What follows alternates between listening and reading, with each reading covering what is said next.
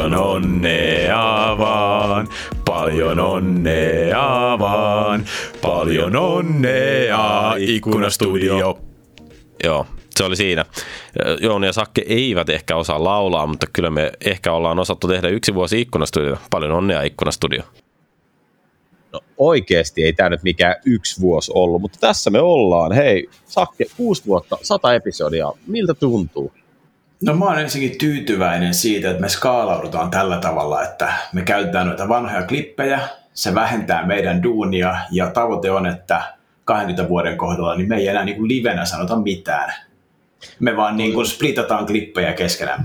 No on ihan sika hyvä idea. Siis oikeasti totuus on se, että tuo äskenhän oli siis episodin 19, eli Ikkunastudion yksivuotisjakson äh, intro, ja, ja tota, täytyy kyllä sanoa, että tämä ei millään tavalla tämä klipin sisällyttäminen tähän lähetykseen vähentänyt työmäärää, mutta tuo niin potentiaalinen ajatus siitä, että meillä voisi olla kaikki sanat valmiina klippeinä, ja sitten me vaan kirjoitetaan etukäteen skripti, että mitä me halutaan sanoa tässä ikkunastudiossa, ja kaikki vaan jäsenneltäisiin niistä vanhoista klipeistä, niin olisi aika siistiä.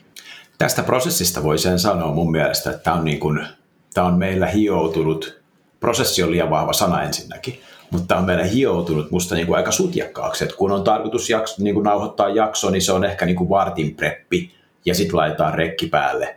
Nyt tämä jakso 100, 53 minuuttia me ollaan Jouni katteltu toisiamme naamaan ilman, että me on nauhoitettu yhtään mitään, koska me yritettiin puhua siitä, että missä me puhutaan. Puhuttiin 53 minuuttia siitä, mitä puhutaan, eikä keksitty mitään ideoita. Sitten me vaan laitettiin nauhoitus päälle. Aivan turhaa preppiä. Mutta tiedätkö, siis tuossa on niinku se juttu, että Hei, okei, ehkä me sanotaan tässä kohtaa. Tässä episodissa ei ole yhtään mitään oikeaa asiaa. Siis Hyvä. tässä episodissa kyse on siitä, että meillä on vanhoja, muutamia vanhoja klippejä ikkunastudiosta, ja sitten meillä on niinku fiilistelyä siitä, että kun tätä hommaa nyt on tehty sata jaksoa ja kuusi vuotta, niin mikä on oikeasti muuttunut sinä aikana, ja, ja mikä on jäänyt mieleen, ja kaikkea semmoista, mutta haluat oikeasti asia sisältää, niin ota seuraavaa episodia tai sitä seuraavaa tai jotain sellaista. Nyt mennään aika lailla tällaisella niin kuin muistelumeiningillä. Ja, ja siitä mä sanon sen, mitä mä menisin äsken sanoa, että et tiedätkö, ihan oikeasti on kyllä niin, että kun äh, Ikkunastudio episodi ykköstä tykitettiin ja se nauhoitettiin silleen niin kuin ehkä 12 osassa ja ehkä varmaan kahdeksalla uusinta otolla ja, ja kaikkia sanavälejä huolellisesti jäsentäen ja, ja hienolla rauhallisella artikulaatiolla. Niin kun vertaa sitä siihen, että millä tavalla nykyään tykitetään, niin onhan tämä meininki nyt pikkasen muuttunut, hyvässä ja pahassa. Tämä on jakso yksi, jossa juonteet tutustuvat toisiinsa ja Microsoftin nykytilaan. Minä olen Jouni Heikniemi ja studiossa kanssani on Sakari Nahi. Tervetuloa Ikkuna-studioon. Tämä on podcastin ensimmäinen jakso. Sakari Nahi, mitä me ollaan oikein tekemässä? Ikkunastudio on Suomen ensimmäinen suomenkielinen Microsoft-aiheinen podcasti. Meidän filosofiana Jounin kanssa on olla objektiivinen ja pragmaattinen näkymä mammutti Microsoftin teknologioiden vaikutuksesta meidän kaikkien elämään. Näin niin kuin kuusi vuotta myöhemmin, Sakarinahi, oletko tuntenut olevasi objektiivinen ja pragmaattinen media? Olen aina pyrkinyt siihen, että haluan mahdollisimman laaja-alaisesti vaikuttaa objektiivisesti muiden toimintaan. Herran Jumala, mitä tavaraa! Tämä on, tämä on aivan, onneksi mä en ole kuullut tuota ykkösjaksoa. Mä en tiennyt, että se kuuden vuodenkin jälkeen voisi pistää noin sydämeen. Siis oikeasti, siis se, se kuulosti siltä, että se luettiin paperista, mutta sitähän ei ole luettu paperista. Siis for God's ei, me vaan, me vaan tehtiin se kuusi kertaa uudestaan. Niin, sitä tehtiin kuusi kertaa uudesta. Me aina välillä, kun meillä tulee nykyään haastateltavia, niin sitten on aina silleen, että no mitä jos sanoo jotain tyhmää ja miten nämä tilanteet hoidetaan. Sitten me aina sanotaan, että joo, että hei, editoimalla voidaan tarvittaessa fiksata, mutta että keskiverto ikkunastudion jaksosta, niin siitä ei kyllä editoida pois mitään muuta kuin jotain random pahoja yskän kohtauksia. Ja that's it. Ei kukaan koskaan enää editoi yhtään mitään. Kaikki vedetään yhdellä otolla purkkiin aasta zetaan. Ja, ja sitä jotenkin jää miettimään, että miten, miten, miksi – miksi teki niin kauhean huolellista audioeditointia, kun siitä ei edes tullut hyvää lopputulosta? Joo, ja toi on, ettei pelästytetä mahdollisia tulevia haastateltavia, niin totta kai jos siellä on sellainen kohta, että jollakulla on sellainen fiilis, että nyt ei mennyt hyvin, niin ihan rauhassa niin kun annetaan haasteltavan sanoa hommat uusiksi. Mutta kyllä toi on, mitä, mitä Jouni sanoi, että kyllä se on niin kuin autenttisempi ja aidompi, kun sinne jätetään vähän sitä säröä. Nyt oli justiinsa ollut tämä GameStop GameStop-juttu ja Wall Street Bets käynnissä. Ihan lähdin, en mä sano, että lähdin tangentilla, mutta lähdin kuitenkin vähän niin toi, niin Mark Cuban oli VSP Reddit subredditissä Ask Me Anything-osiossa, ja toi häntä kyseltiin sitten yhtä sun toista, ja Cuban on hyvin VSP Pro ja Against Hedge Funds, ainakin niiden vastausten perusteella, niin hän sitten vaan sanoi, että it's not about thinking, it's about doing.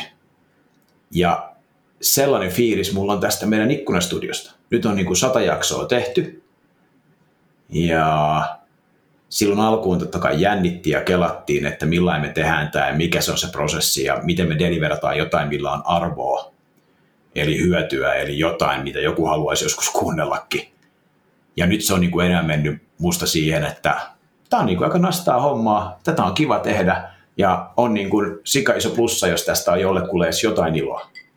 Olihan se ihan kivaa silloin aluksi, mutta siitä on sellainen aika niin kuin fundamentaalinen ero, että siinä kohtaa niin kuin jokaisen episodin aihevalintaa ja käsittelykulmaa ja kaikkea sellaista niin kuin mietti kauhean tarkkaan. Silleen, niin kuin, ja tämä on muuten tosi jännä juttu, koska siis tässä kohtaa varmaan pitää, olla myös kerrottu, mutta tätä Ikkonastudion syntytarinaa pitää pikkasen luodata, että tähän niin sai alkunsa siitä, että mä alun perin rupesin pohtimaan sitä kysymystä, että miksi Suomessa ei ole sellaista mediaa, jossa niin kuin Microsoft-alan tekijät voisi jotenkin niin kuin näyttäytyä sellaisen, että millaisia tyyppejä te olette, mitä duunia te teette ja mikä teistä on kivaa ja mitkä tuntuu haastavilta ja näin, eikä pelkästään sitä, niin että puhutaan tavallaan, että mitä, mitä uutta teknologiaa on ja miten sitä käytetään ja näin, ja ja tavallaan niin kuin, kun miettii, että se historia oli nimenomaan näissä henkilökuvissa, niin siihen nähden se tuntuu ihan hullulta, että miksi sitä alun perin yritti sitten kuitenkin strukturoida niitä asioita sairaan hyvin.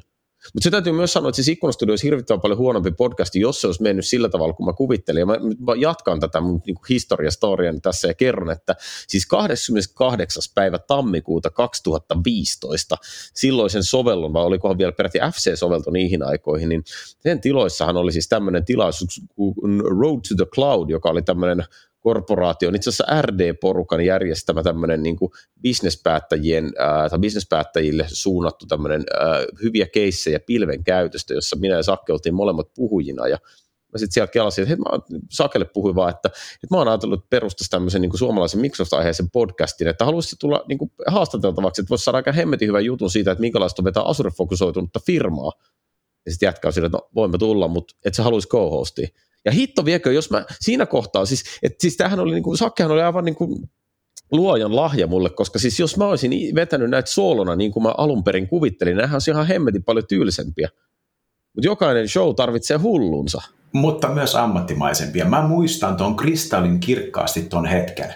Tiedättekö te kuulijat, kun te niinku olette mennyt joskus yläasteella tai lukiossa tai amiksessa tai missä vaan, menette luokkaan. Ja sitten siellä niinku luokan perällä on niinku siis tupla pulpetti tietysti, että niinku kaksi tyyppiä istuu samalla pulpetilla. Siellä luokan perällä on joku jätkä tai lady, joka istuu yksin. Ja sitten sä oot sillä että no hei, mä, men, mä istuun tonne viereen. Ja se oli Joudi. Road to the Cloud, siellä he istuit ihan perällä, ihan nurkassa, vasen takanurkka ja kukaan ei istunut sun vieressä ja sitten mä tulin sieltä ja mä tulin se moi Jouni ja sitten sä kerroit tämän jutun, että toihan on ihan sika makea idea. Ja kyllä mä voin siihen tulla, mutta sitä mietit, kehtaanko mä edes kysyä. Tämmöinen opportunisti, että mä vaan nappaan tähän kiinni, koska Jouni on niin kova jätkä. Ja sitten mä kysyin, että no mitä, et sä kaipaisi, niin kuin, jos lähettäisiin vähän niin kuin yhdessä. Ja sitten sä, sit, sit sä olit sillä että no voi mä ruveta seukkaan. Ei kun, siis mä, mä, olin tosi hämmentynyt, koska mulla ei ollut ikinä ollut edes tämmöistä ajatusta mielessä, ja, ja, ja mä, mä olin niin todella hämmentynyt sitä, että sulle tuli tämmöinen, juttu niin kuin jotenkin pinnalle, ja siis vaan joudun niin itse asiassa vielä tänäkin päivänä ihmettelin, että olitko niin suunnitellut podcastaamista joskus aikaisemmin, vai keksit se vaan niin siinä noin, että nyt en yhtään. Lähdetään. Ei ollut käynyt ollenkaan mielessä. Sitä mä tarkoitan, että jokainen show tarvitsee hullunsa, että olihan toihin oli aika hullua, mutta hei siis ihan, ihan siis super mahtavaa. Tämä on ollut, niin kuin, tämä on ollut mun elämäni parasta podcastoista. minun myös, myöskin nykyinen, no niin mielestä tulla avioliittovitsi, mutta on paras avioliitto, mitä ikinä. Anywho, kyllä, kyllä niin kuin jotenkin niin kuin elämän filosofia, aikaisemmin toi, toi, toi niin kuin, että it's about doing, not thinking, niin mä uskon siihen ensinnäkin. Että kun niin kuin lähtee tekemään ja mokaa ja näin, niin siitä tulee jotain parempaa. Vaikka se pivotoitus ihan joskin täyseksi, niin siitä tulee jotain, missä kehittyy ja missä niin kokee jotain siistiä. Toinen juttu musta on se, että sillä ei ole niin väliä, mitä tehdään, jos se tehdään niin kuin hyvässä porukassa. Ja sen takia mulle niin kuin relevanttia ei ole niin ollut se, että se sun idea oli niin podcastaaminen, vaan mulle relevanttia oli se, että hei, että Jouni meinaa tehdä tämmöistä. Voisinkohan mä olla siinä mukana tekees Jounin kanssa jotain tämmöistä? Niin kuin syteen tai save. Sitten muistan meidän ekat keskustelut. Sä olit ihan sillä niin kuin, hei nyt jotain tavoitteita tähän, että nyt niin kuin jotain tämmöisiä kuulia lukuja ja tässä pitää olla tämmöinen niin progressio. Ja sitten mä olin sillä joo, joo, on, kuulostaa. Tai sitten voidaan vaan lätistä. Joo. Joo, siis tästä tulisi paljon enemmän sun näköinen podcasti lopulta kuin mitä mä kuvittelinkään, mutta sehän on ihan mm. siis, siis mä sanon tämän kaikella rakkaudella. Onneksi tässä on, onneksi tässä on vahvasti sinua mukana subject matter expertinä. Sanon tämän no. vievällä sarkasmilla. Ja ihan siis, se, koska, koska kuulijat eivät näe tätä videostriimiä, niin tuon sarkasmin volyymiä olisi ollut vaikea niin kuin ehkä arvioida, mutta, mutta se, oli, se oli huomattava, sanotaan näin. Tuosta tulee muuten mieleen se hauska segway, että, että Sakkehan on siis puhunut varmaan neljä vuotta siitä, että oikeasti ikkunastudioita pitäisi tehdä silleen, että siinä olisi niin videostriimi mukana, että näitä voisi katsoa myös kuvan kanssa. Mä olen tosi onnellinen, että me ei ole koskaan tehty sitä, että siinä kohtaa emme sentään ole taipuneet tähän hullutukseen kävin näitä vanhoja, niin kuin tätä sata, sata episodia varten, niin jotain vanhoja, vanhoja palveluita, ja tuolla jossain jaksossa kahdeksan 2015 vuonna juteltu Ahti Haukilehdon kanssa, joka oli silloinen regional director, niin, toi, niin sinä olet siellä, Jouni, puhunut esimerkiksi howold.net-palvelusta. Eli nyt tavallaan se, jos joku näkisi meidät niin kuin videokameralla tai muuta, niin mä kävin katsomaan, se on how-old.net pilvipalvelu. Se on pystyssä. Oh. Sä voit kirjoittaa siihen niin kuin Bingihaun, laitat nimen, niin se löytää kuvan, ja sä voit painaa, että minkä ikäinen, minkä ikäinen Hebo. Ja mun pari vuotta vanha kuva sanoi, että mä oon 42, ja vähän tuorempi, mutta silti vanha kuva sanoi, että mä oon 41. Ja Aha. nyt nykyinen kuva... Paranemaan päin, paranemaan päin selvästi. Kyllä. No. Mutta hei, howold.net siis on oikeasti mutta aika jännä juttu. Mä en, en muistanut tuota ollenkaan, ja nyt kun sanot, niin muistan, että niihin siitähän tosiaan oli puhetta. Sehän oli niinku, ähm, kun se tuli joskus silloin 2015, niin se oli oikeasti aika niin kuin makea juttu, että on jossain pilvessä on jotain tekoälyä, miltä voi niin kuin tolleen niin kuin saassina kysyä sitä, että hei, että, että tässä kuvassa esiintyvät henkilöt, onko ne miehiä vai naisia, minkä ikäisiä ne on. Mm-hmm. Tuntuu aika jotenkin utopistiselta niin kuin siinä vaiheessa, että oho, tämmöistäkö. Mutta tähän on tultu. Nyt jos miettii sitä, että mitä me tänä päivänä odotetaan joltain Cognitive Servicesin computer vision palikoilta, niin ei, jotenkin, ei ehkä jotenkin niin kuin how old ei enää tunnu miltä. Se on ihan totta. Mä olin tosi yllättynyt, että tämä on, niin kuin, tämä on niin kuin pystyssä, mutta tämä on tosi hauska. Ja sitten kun tänne ei tarvitse uploadaa mitään, tämä vaan löytää. Kirjoittaa sinne Jouni Heikniemi, eka kuva Justice Photo 54. Oi, siis, siis, siis, siis, oikeasti niin kuin, ei kohta, niin kuin, iällähän ei tietysti ole mitään merkitystä, että tästä on niin kuin, turha tehdä tavallaan niin kuin sen isompaa juttua, mutta kyllähän pikkasen tuntuu silleen vääryydeltä, että jos, jos tuollainen niin tekoälypalvelu pahoinpitelee tällaisen niin kuin, harmautuvista välttelevän nuoren miehen egoa, niin kyllähän se on vähän silleen, että vähän tulee ikävä fiilis. Ei vitsi, ei se ollutkaan eka kuva, se olikin toi viereinen siitä. Tämä eka kuva, joka tulee, niin sanoo 40. Mm, that's better. Pretty tota, nice sitä mä oon joskus miettinyt, että musta oli rohkeeta, että äh, se oli varmaan Elisan äh, Kaarlenkadun toimipisteessä, jossa oli aulassa sen lisäksi, että siellä pystyi tekemään sign-inin respassa, niin siellä oli myös sellainen automaatti, että kun sä kävelit sen eteen, niin se veti sillä Cognitive Services siinä algoritmilla naamantunnistuksessa ja kertoi, että joo, että sä näytät olevan 76-vuotias nainen, mikä on tosi kiva aloituspalaverille. joo. Olisin säätänyt kyseistä niin kuin systeemiä sille, että se vetää vähän silleen alakanttiin mieluummin, että mutta tätä tämä on noita, no, to, sanotaanko, että toi tapa ei ole, jännä kyllä toi tapa ei ole levinnyt ihan kaikkiin auloihin. Se voidaan sanoa nyt kuuden vuoden jälkeen. No, se, se on totta, näin, näin voidaan todeta. Joo. Mutta ikkunastudion tekemisestä sen verran, että siis kyllähän me niinku aika pitkälti onnistuttiin pitämään kiinni siitä alkuperäisestä visiosta, että me haastatellaan ihmisiä ja yritetään saada niinku heidän perspektiivinsä tähän niinku Microsoft-alan tekemiseen jotenkin mukaan näihin, näihin juttuihin. Ja se on musta ollut silleen niinku kauhean hauskaa, että me oltiin varsinkin aluksi, me oltiin aika tarkkoja siinä, että aina kun me halutaan haastatella jotain ihmistä, mehän haastateltiin lähtökohtaisesti joka jaksossa jotain ihmistä, niin me mennään aina sen haastateltavan luokse. Siis me nähtiin aika monta pääkaupunkiseudun erilaista toimistoa, koska oli vaan yksinkertaisesti tosi siistiä niin kuin käydä katsoa, että minkälaisia paikkoja ja toisaalta ihmiset, jotka puhuu omalla toimistolla, niin ne puhuu ehkä vapautuneemmin ja rennommin kuin, kuin jos jossain muualla, mutta täytyy sanoa, että onhan tässä, tässä viime vuosina ehkä iskenyt laiskuus, että me ollaan vähän niin pesiydytty vähän liikaakin tuonne Suren toimistolle, me ollaan usein siellä nauhoittelemassa, mutta, tota, mutta kyllä se niin kuin kun per, perusajatus on kuitenkin toiminut, ja siis mehän ollaan, siis meidän pisin roadtrippi oli siis episodi numero viisi, jolloin me tehtiin siis Visual Studio Onlineista, nykyisestä Azure DevOpsista episodia, me tehtiin se siis Lappeenrannassa. Se oli, se oli hieno reissu. Se, se oli hieno reissu ja mä muistan, kun, tota, kun tästä episodin äh, järjestämisestä oli puhetta ja mä heitin Sakelle, että mitä tuumaat, että lähdetäänkö käymään Lappeenrannassa. Sakka oli että häh? Lappeenrannasta, miksi? Hirveä, hirveä aika-investointi. Mutta sittenhän se, olikin, se, se junareissu, se oli, se oli silkkaa kultaa. Siis mä en muista yhtään junareissua elämässäni, jos olisi juotu niin paljon lonkeroa ja suunniteltu niin paljon silloista Computsuren palkkajärjestelmää. Mä en muista, että me oltaisiin syöty mitään. Mä en tosi muista myöskään tuota palkkajärjestelmäkeskustelua. Joskus se kertoo siitä lonkerosta sitten, en, en tiedä. Mutta se oli, se oli hieno reissu. Ja, ja, siis, ja, ja oikeasti on myös sillä tavalla, että et kyllä, kyllä musta tuntuu, että äh, hirveän moni podcastihan on pyörinyt niin kuin etävoimilla, siis etänauhoituksilla alusta alkaa, mikä on kyllä ihan siis magnitude ja helpompaa. Ikkunastudiohan siirtyi siis etänauhoitushommiin vasta episodissa mitä 94, 95 jotain sellaista, että tämähän on meille hirveän tuoretta. Me tehtiin se vasta niin kuin viimeisten koronarajoitusten pakottamalla. Siihen asti me joko pidettiin taukoa tai sitten me käytiin tekemässä ne episodit livenä, vaikka oli vaikeatakin. Ja, ja kyllä täytyy niin sanoa, että tota, en, ei tämä ole sama asia. Me ollaan nyt opittu tekemään ihan auttavasti etäepisodeja, mutta kyllä musta niin kuin livenä, että siis keskustelu on intensiivisempää ja vääntö on voimakkaampaa ja vitsit on parempia. Kyllä se livessä on vaan puolensa. Niin no, ja tämä on aika tämmöinen, niin kuin, vaikka me nyt on puhuttu sitä jo sen verran, että ei puhuta ehkä niin hirveästi vahingossa toistemme päälle, mutta onhan tämä, niin kuin, onhan tämä niin kuin aivan, aivan niin kuin eri juttu.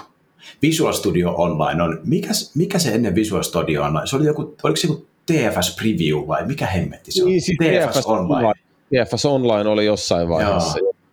Se oli kyllä, TFS Online oli todella käpynen.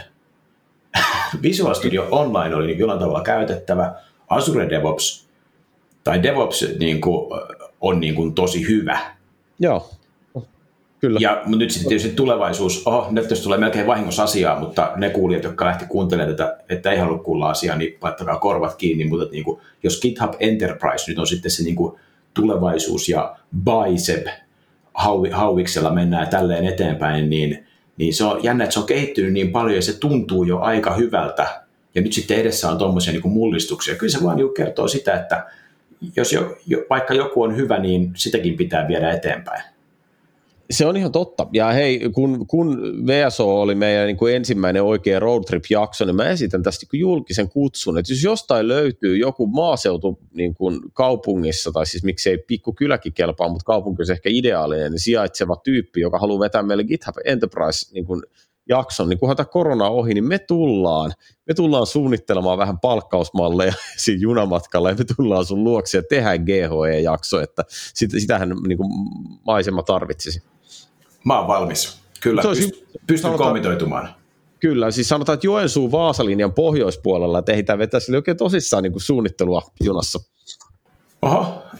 Ai, tämä, sai, tämä sai tämän koko homma kyllä kuulostaa todella niin kuin, äh, hapokkaalta ja likaiselta. Eihän se nyt sellaista ole siis kyllä oikeasti yleensä ollut, se on ihan fakta. Ei ole. Kyllä tämä on aika ammattimaista ja professionaalia. En mä tiedä, kyllä. mihin me mentiin. Mutta sen verran tämä on ollut ammattimaista ja professionaalia, että yli 100 000 kuuntelukertaa on mennyt rikki. Joo, niin on mennyt, ja, ja se on niin kuin jännä, että ensimmäisiäkin jaksoja kuunnellaan edelleen. Me saatiin kuulijapalautetta, siitä oli jokunen jakso sitten puhettakin, niin saatiin kuulijapalautetta yhdeltäkin tyypit, joka oli siis kuunnellut käytännössä kaikki ikkunastudiot alusta loppuun, kun oli löytänyt meidät. Et se on musta aika kova suoritus tästä kuuden vuoden teknologiapodcastit, josta ensimmäistä alkaa olemaan jollain tavalla jo ikääntyneitä tässä, mutta kiva, että joku on arvostanut. Ja, ja oikeasti siis melkein kaikkia meidän jaksoja kuunnellaan edelleen joka kuukausi. Että kyllä joku niistä vanhoistakin jotain irti saa. Mutta ky- kyllä toi on niin kun, jos miettii, että meillä on sata jaksoa ja vähän niin kuin plärää sen, että mitä siellä on. Ja siellä on niin kuin kaikkea nyt niin kuin, jonkun SharePointin niin kuin siitä tilasta vuonna 2015 tai SQL Server 2016 asentamisesta. Ja ehkä nämä ei ole niitä jaksoja, mitä välttämättä niin paljon enää kuunnellaan, mutta sitten siellä on sellaisia jaksoja, jotka on niin kuin aika ajattomia.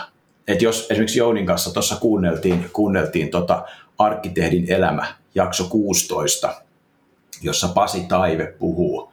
Ja sehän on ihan meidän niin kuin kärkijaksoja, mitä on kuunneltu. Ja mietittiin, että onko tämä edelleen semmoinen, joka niin kuin kestää, kestää niin kuin päivänvaloa. niin jos nyt vaikka kuuntelee tämmöisenkin klipin, niin kyllähän se kestää.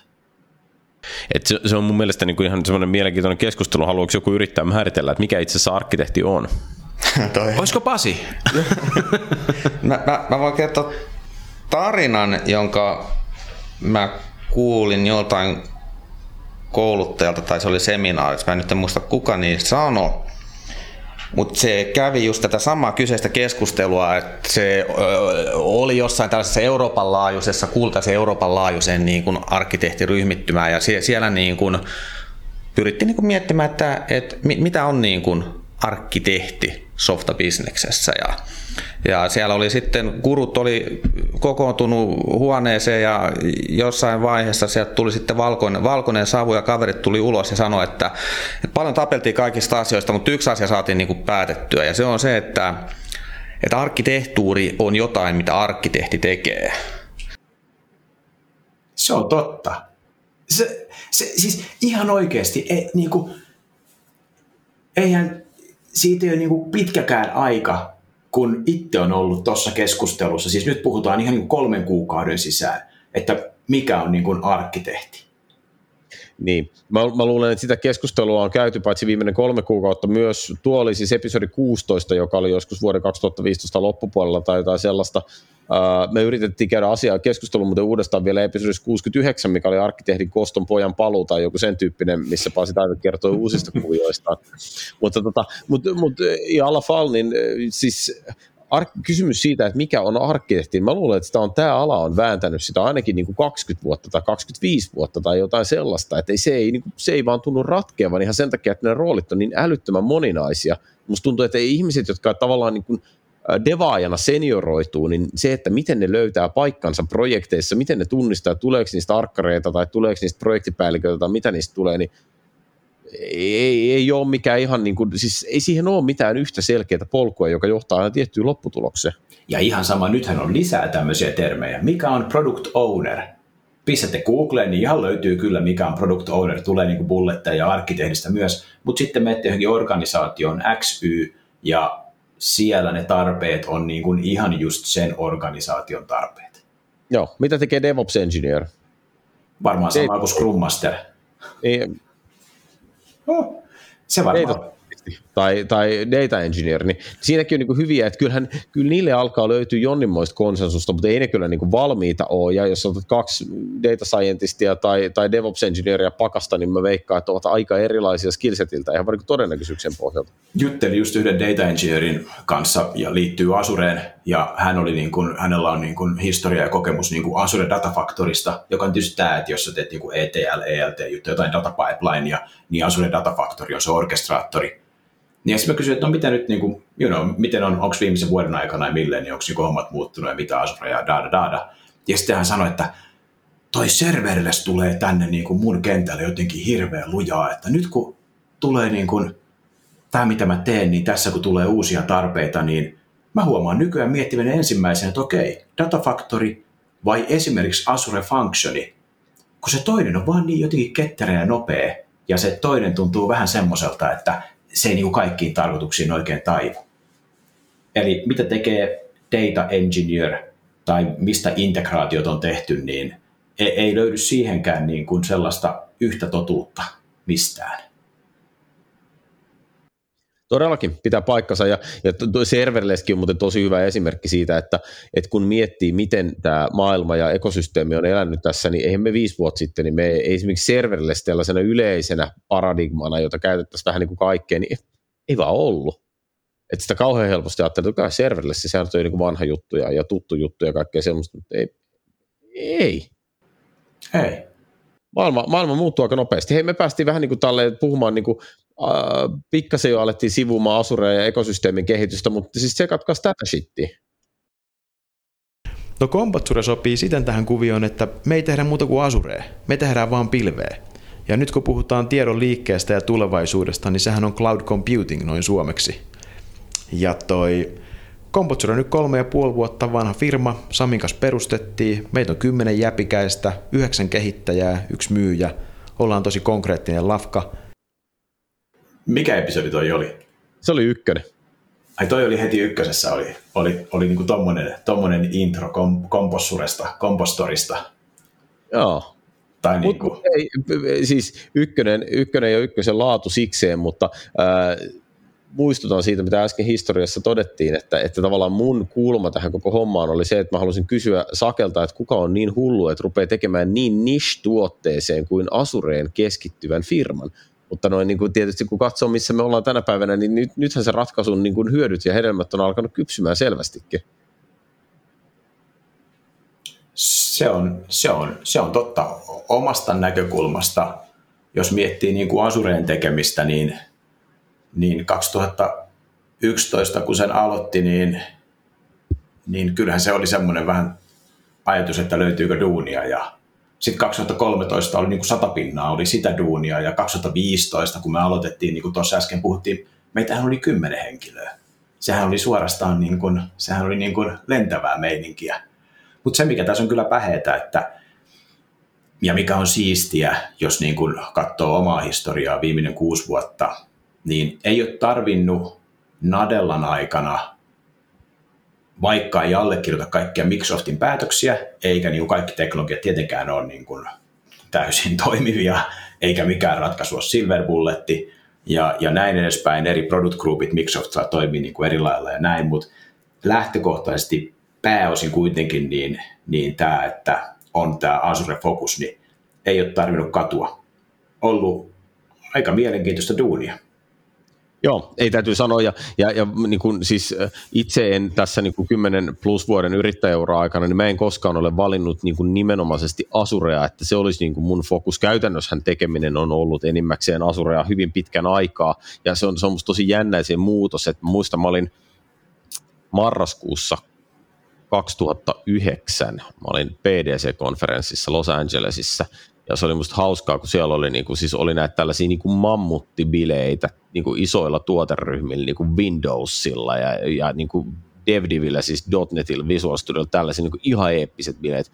Sitten siellä oli niinku yhden hotellin kattoterassilla, se oli niinku pieni kokoontuminen, niinku Windows Azure Insiders, että kun se tuoteryhmä oli niin pieni, että ne ei voinut järkkää mitään kunnon bileitä. Sitten siellä oli niinku, ja me oltiin siellä niinku jollain kattovuimaalta oli juomassa kaljaa. Ja siis, niinku, okei, okay, muuten juo kaljaa, mutta oltiin nyt kuitenkin siellä kattoterassilla ja siellä oli popcorniakin. Ja tota, aika jotenkin silleen, kun miettii sitä, että otetaan tämän päivän mikä tahansa Microsoftin eventti, niin Azure on koko ajan siinä keskiössä ja niin kuin Windows-tuoteryhmähän nyt Ansich ei enää edes ole olemassa. Että kuinka nopeasti ne niin kuin valtasuhteet ja, ja massat on muuttunut tässä. Et tänä päivänä kaikki rakentuu sen Azuren päälle, vaikka puhuttaisiin jostain muusta pilvestä, niin se, sekin pyörii Azurella. Se voi kyllä kiinnostaa rakas kilpailija. Siis, siis se on musta niin kuin hauskaa, että meidän niin kuin dynamiikka oikein, niin kuin, jos katsoo perinteistä liiketoiminta-ajattelua, niin mehän ollaan niin kuin kilpailijoita. Mm se on totta. Mutta me ollaan Saken kanssa valittu silleen niin kuin, rauhanomainen tie, että me ollaan sovittu, että me ei rekrytoida toisilta ja me pidetään aina kerran vuodessa sellainen savuisessa luolassa pidettävä äh, niin kuin tapaaminen, jossa me jaetaan Suomen Asure softakehitysskene kahtia silleen, että meillä on selkeästi rajattu yritykset, mihin kumpikin tarttuu, niin silloin ei tule semmoisia niin podcastaista vaikeuttavia konflikteja tuossa liike-elämässä. Joo, me kerran kuultiin semmoinen, olikohan se TL vai Elon Musk vai joku sanoi, että tämä share of wallet on niin kuin semmoinen iso mitä, mitä isot liiketoimintajohtajat tekee. Mutta toi nythän sulla, sullahan viime vuonna jäi niin kuin kaikki Joensuusta ylöspäin. Niin, just, just, just tämä. Eikö me, me ollaan paljon yksinkertaisempi, se on niin Asta M ja, ja N-stä Z on se, niin kuin, tai Ö on se jako niin kuin firmojen alkukirjaimen mukaan, se tekee elämä helpommaksi. Joo, voi aloittaa niin kuin Nokiasta tai jostain, mikä alkaa Öllä. just näin. Just näin. Joo, ei, mutta vakavasti niin tota, mun mielestä siis mit, mitä itse ajattelen tavallaan tässä niin kuin yrittäjänä toimineena ja ensi, ensiksi Offbeat ja sitten niin kuin Divisionan niin kuin, näkökulmasta katsottuna, niin ei mulle jotenkin, niin kuin, mulle ei oikeastaan ole missään vaiheessa vielä tässä tämmöisessä niin kuin pienten yhtiöiden, sit sanotaan, että alle 100, alle 200 henkeä, niin pienten yhtiöiden koko luokassa, niin ei musta esimerkiksi kilpailuasetelmat ei ole hirveän kiinnostavia, mm-hmm. koska loppujen lopuksi niin kuin markkinalla on hirveän paljon tekemistä ja mun mielestä niin kuin pahimmat viholliset, pahimmat ongelmat on se, että niitä tekemisiä ja niin kuin, tavallaan projektitarjoamaa ei ole hirveän helppo muotoilla sellaiseksi, että asiakas niin kuin, tulee ne ostaneeksi. Siis, että projekteihan piisaa, mutta tavallaan se, että kuka hinkkaa sen parhaimman kulman, mistä on asiakkaalle oikeasti eniten hyötyä ja, ja, ja joka myös väistää ne sudenkuopat, mitä liittyy siihen, että epäonnistuneet projekteihin markkinoilla on ihan tajuttoman paljon. Tavallaan, miten, miten me päästään siihen tilanteeseen, että esimerkiksi pieni softatoimittaja tai, tai pieni teknologiatoimittaja yleisesti, että se, niin kuin, että se on luotettava. Niin tilannehan on jo parantunut, mutta musta se on vielä hirveästi matkaa jäljellä. On, mutta niin varmaan kaikki niin kuin hankala tai kompleksinen duuni, mikä voi auttaa toista ja sitten toinen, toinen voi sen duunin ostaa, koska ei sitä ehkä itse osaa tai itsellä ei ole aikaa, niin kyllähän siinä niin kuin pakostikin osa siitä on black boxia. E, eihän, eihän niin kuin asiakas osaa arvioida välttämättä se, että okei, mitä tämän sovelluksen pitäisi maksaa, onko tuo arkkitehtuuriajatus tässä nyt alkuvaiheessa oikea, onko tämä tuntihinta juuri tämän henkilön kohdalta niin kuin markkinatuntihinta, you know, jos tästä tyypistä maksetaan n euroa tunti, niin onko se niin kuin kaksi kertaa nopeampi vai hitaampi kuin vastaava tyyppi jostain muualta. että se on, kyllähän toi niin kuin aina varmasti on, on niin kuin tollainen hankala, hankala juttu, mutta sitä mä niin kuin mietin, että miten pieni firma, mitä, mitä mekin niin kuin ollaan, Jouni, niin e, ollaan niin kuin uskottava ja luotettava, niin en mä keksi siihen kuin yhden keinon, ja se on se, että tehdään joka päivä niin hyvin duunia kuin pystytään, ja kolmen vuoden päästä joku ajattelee, että me ollaan luotettava. Siis mä, en, mä en usko, että siihen on shortcutia. Me voidaan brändätä, me voidaan markkinoida, me voidaan huutaa LinkedInissä, me voidaan antaa alennuksia, mutta ainoa, millä on merkitystä, on se resultti ja se delivery. Siis se, sehän on, siis se on juuri näin, mutta, mutta tavallaan niin kuin, äh, jos mä mietin esimerkiksi, minkälaista oli tehdä Asura-ratkaisuja vaikka seitsemän vuotta sitten tai, tai yhdeksän vuotta sitten, niin tavallaan se markkinan ohuus, niin kuin se, se oli sekä niin kuin haaste että etu tavallaan, että jos sä teit Asureen, niin no, sä olit pretty much niin kuin ainoa, joka sitä teki niin, että siinä ei ollut silleen niin kuin kauheasti niin kuin kilpailuasetelmaa. Mutta ei ollut asiakkaitakaan. Ei, niin ei ollut asiakkaitakaan. Ei, ei ollut kapeafokuksen, niin ei ollut asiakkaita, että ei tarvinnut silleen kilpailla. Mutta mut sitten tavallaan, jos miettii tänä päivänä, että eihän siis, kun nyt itsekin pyörännyt ekosysteemissä pitkä aikaa, niin ehkä asetelma ei ole ihan se, kuin mitä se olisi, jos joku uusi ihminen aloittaa tuosta firmaa, mutta ei ole hirveän helppoa, koska tavallaan niin kuin markkinoilla on, siis on hirveästi informaatiota, esimerkiksi Asuren palveluita on kauheasti, Asuren ympärillä olevaa matskua on kauheasti, että miten sä tuot tavallaan siinä markkinalla esiin sitä omaa ääntä, että hei, mulla on teille jotain annettavaa. Mm. Se ei ole helppo markkina. Vaikka, vaikka pilvi niin monella tavalla se avaa bisnestä, tänne pääsee helposti. Kuka tahansa voi rupea myymään Asurea CSP-ohjelman kautta ja kuka tahansa voi rupea rakentamaan helposti ratkaisuja sen päälle, niin, niin se, että miten sä saat oman äänes kuuluviin, niin, niin se ei ole yksinkertainen juttu. Että onhan, niin kuin, mä oon nähnyt minkään markkinan koskaan kasvavan niin huikeasti kuin mitä yhtäkkiä tämä pilvipohjaiset ratkaisut kasvu. Miten me toi tuuletusikkunassa viimeksi jauhettiin niin mehän jauhettiin sitä, että mitä 50 pinnaa taas kasvua Azure niin kuin Microsoftin edellisessä kvartaalissa verrattuna vuoden takaiseen. Niin, toi, niin kyllähän tämä, niin kuin, kyllähän tämä niin kuin kasvaa huimaa, huimaa vauhtia ja sä oot niin tuossa oikeassa, että ei ole niin kuin helppo saada ääntä esille niin kuin, niin kuin kenenkään.